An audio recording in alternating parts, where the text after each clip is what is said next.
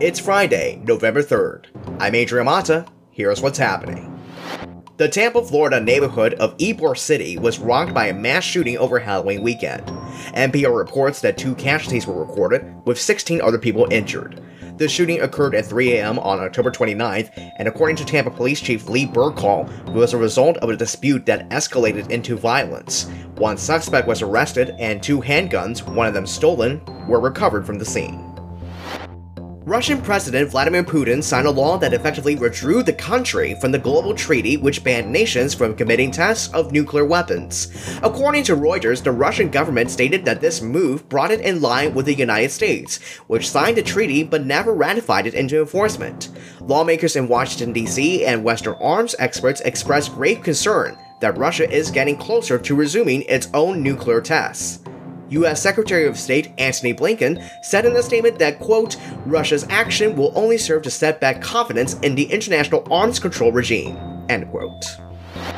In Acapulco, Mexico, residents are left to pick up their pieces following Hurricane Otis' landfall along the Gulf of Mexico. The Associated Press says that at least 48 people were killed as a result.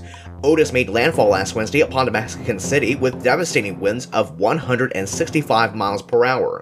Authorities there are attempting to ramp up its disaster response to help aid affected people, with 220,000 homes damaged. It was also reported that the National Electric Company promised to have power restored to the city by late Tuesday earlier this week. Now, regional news and weather from WTN Regional 1 News. Dutchess County Executive William F.X. O'Neil and Director of the Dutchess County Division of Veteran Services Adam Roche are inviting residents to attend the county's Veterans Day ceremony at the Dutchess County War Memorial on Saturday, November 11th at 11 a.m. Taking place at the John K. Rinaldi Memorial Park in Poughkeepsie at the intersection of Raymond Avenue and Main Street, local veterans from different eras will be gathered to salute them for their services in the armed forces. Virgil Capillari, U.S. Air Force veteran and Dutchess County Veterans Advisory Committee Chair, will deliver remarks during the ceremony. Other parts of Dutchess County will also host their own Veterans Day ceremonies. A complete list of those events can be obtained from the county government's website at dutchessny.gov.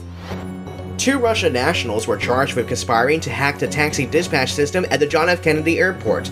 Alexander Derebenetc and Kirill Shipulin were indicted on two counts of conspiracy to commit computer intrusions. The two people conspired with Daniel Abayev and Peter Leyman to hack the system and move certain aircraft taxis to the front in exchange for payments.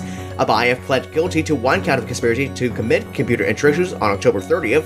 Leyman also pled guilty of the same count and charge on October 4th an FBI search warrant was executed upon the Brooklyn home of Brianna Suggs, a campaign consultant and a top fundraiser for New York City Mayor Eric Adams. Reporting from WABC TV in New York and the Associated Press uncovered that federal law enforcement are looking into whether donations made to Adams' 2021 mayoral campaign by Turkish nationals, as well as Williamsburg based KSK Construction Group, were improper. The construction group in question, which donated approximately $14,000 to Adams' campaign, was being investigated, but no search warrant was executed towards the company on Thursday. Suggs, meanwhile, has not been arrested for the time being. Mayor Adams did address the situation later that evening, stating that he feels, quote, extremely comfortable about how he complies with rules and procedures, end quote, related to political campaigning, that he holds himself, his campaign, and City Hall staff to high standards, and that he would cooperate with any inquiry towards him and related parties.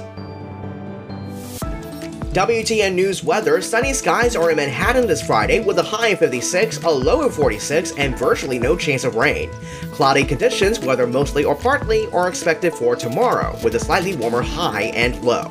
The chance of precipitation will increase between Tuesday and Thursday, the highest being 55% on Thursday. Temperatures are expected to remain in the mid 50s to lower 60s for the next 7 days. With slight differences, expect similar conditions in Hartford and Trenton for today, tomorrow, and in the days ahead. In London, the Met Office predicts partly cloudy skies with a high of 56 and a low of 46 Fahrenheit.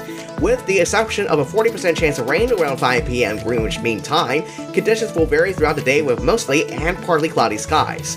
Rainy conditions are expected for tomorrow, and conditions will also vary in the days ahead. Sunny on Sunday and Monday, partly cloudy on Tuesday with a 40% chance of rain around 5 p.m. local time, and mostly cloudy on Wednesday temperatures will remain consistent with highs in the mid 50s and lows in the mid 40s. For current weather conditions, you can always visit the worldtelegram.news slash weather.